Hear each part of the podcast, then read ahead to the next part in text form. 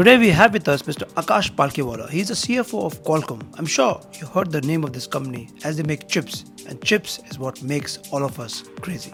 Akash, welcome to the show. In your opinion, what makes a great leader? Well, first of all, thanks uh, thanks for having me. It's great to be here. Um, what makes for a great leader? That's a that's a tough question. Um, when I think about leadership, to me, it's about two things. First is um, building a great team. It um, I think once you have a really good team, it allows you to uh, really focus your time on the things where you really add value uh, to what's going on, and you have the option of spending your time where you want to. So, building a great team, hiring the right people, and letting them go is, is super important. I think the second most important thing is maybe the ability to look around the corner, especially in the technology industry. Things change from time to time, and unless you have the ability to anticipate change and follow it, uh, it sometimes becomes difficult to um, hit the inflection points right for your company. And so that's another thing uh, that I think leaders need to do. What are the technology transformations Qualcomm haven't explored yet? Um, I think on the industrial side, so fundamentally, when you look at what's happening in terms of transformation of industries, everything is trying to get connected to the cloud. And so whether it's your dishwasher, whether it's your um, ring doorbell, whether washing it's machine, a washing machine, but then you go into industry and there is a security camera. You go into uh, retail stores and price labels are becoming electronic and connected to the cloud. Everything wants to connect to the cloud, and that means that uh, there is this opportunity for us to take the technology we've created, bring it to all those areas. And uh, I think we're at the front end of a, maybe a 15 year trend. And uh, the challenge on uh, for us is how do we capture the opportunity? How do we get to market? How do we get to all these different customers? Who want to go through that transformation.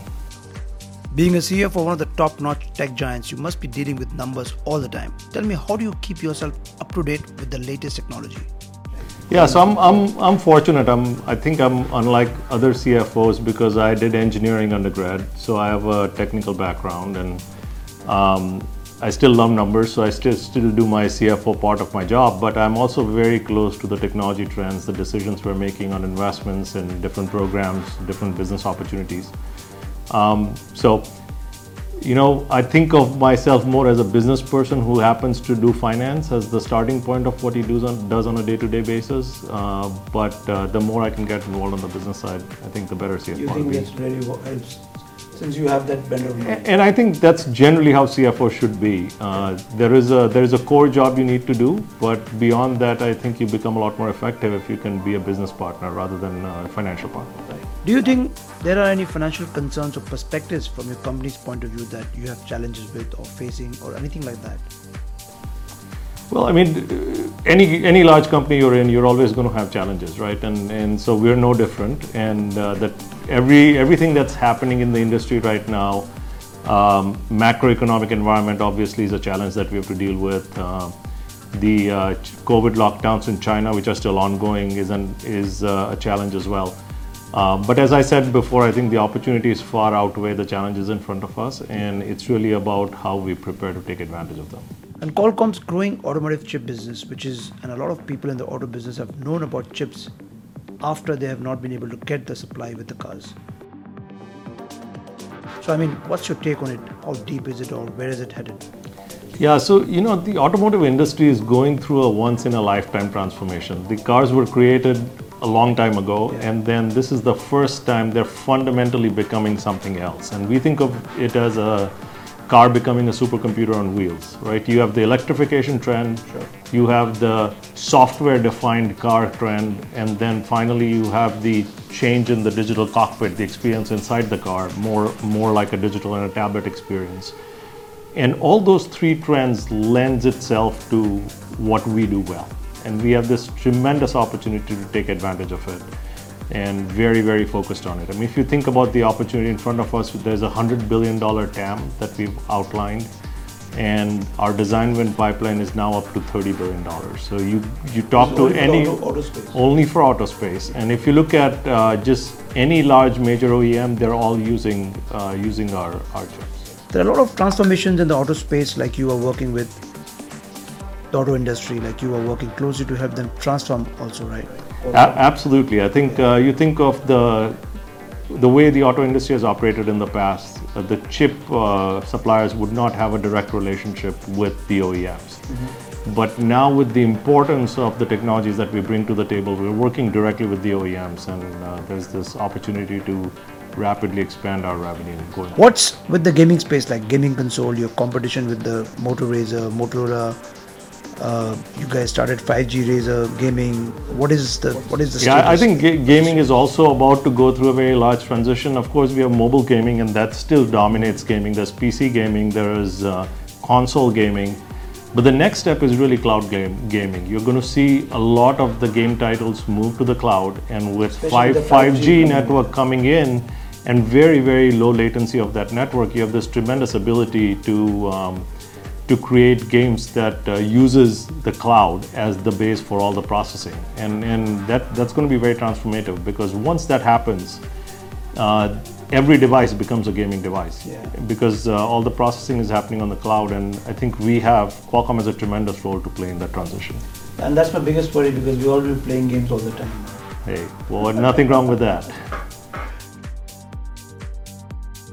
What about any big project failures? Because every company behind a successful product, there are many failures, which is what happens, you know. So, do you want to share some thoughts, which as a company you guys have a technical failure or anything that didn't come to the market? You, you know, the, that kind of comes with the territory for someone like us because we're always at the leading edge of technology. I'll give you an example of uh, personal computers, right? We've, we've made the attempt to transition our chipset business to extend it to personal computers outside of uh, smartphones. And uh, we've, uh, last five or six years, we've invested in it with limited success. Um, now we're very excited about what's happening because I think through COVID, what happened is the PC suddenly became a communication device, not just a productivity device. And as a result, it needs a lot of the qualities that are in the phone. And then we- we've seen Apple transition to an ARM based processor as well. And uh, we think as we look forward, Qualcomm will be uh, the alternative to Intel and AMD uh, for the next generation PC. That's nice. What about okay? Tell us some books that you have read on entrepreneurship and leadership, which inspires you. Uh, so I have uh, maybe an uncommon answer to that question. I, I still think of Godfather as a book that teaches you a lot about leadership. Um, it, there's there's certainly negative qualities to Godfather, but but the way he operated his his uh, business and the way he inspired loyalty and the way he worked with people was was amazing. There's a lot to learn from a business perspective from him. So that's a very unheard of answer I've heard on the leadership. It's like only one mafia and one industry.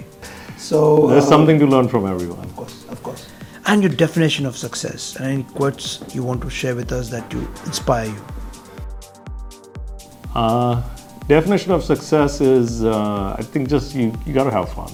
Um, a lot of people do very different things, and they're all good as long as you're having fun doing it. I mean, we all of us work too hard and spend too much time at work to not enjoy what we do. So, I'll say that I am a big fan of um, Muhammad Ali and uh, Bruce Lee quotes. Uh, but the one that uh, comes to mind immediately is float like a butterfly, sting like a bee. Wow, that's amazing. And as a company which is so deep in technology, what's your technology detox? And that would be the last question. Well, you know, I'm not um, great at getting detox out of technology, so I'm, I'm, I'm pretty much uh, stuck to my phone, and uh, I think it's a great device. Uh, but I do, uh, being in San Diego, one of the luxuries we have is uh, the great uh, hiking spots all around the city, and so uh, on the off chance I get a get an opportunity to get out of home, I'll leave my phone behind and, and go go do a go do go do a fun hike, and happens from time to time. Thank you, Akash. Thank you for your time. And if you like this, don't forget to like, share, and subscribe to the next one.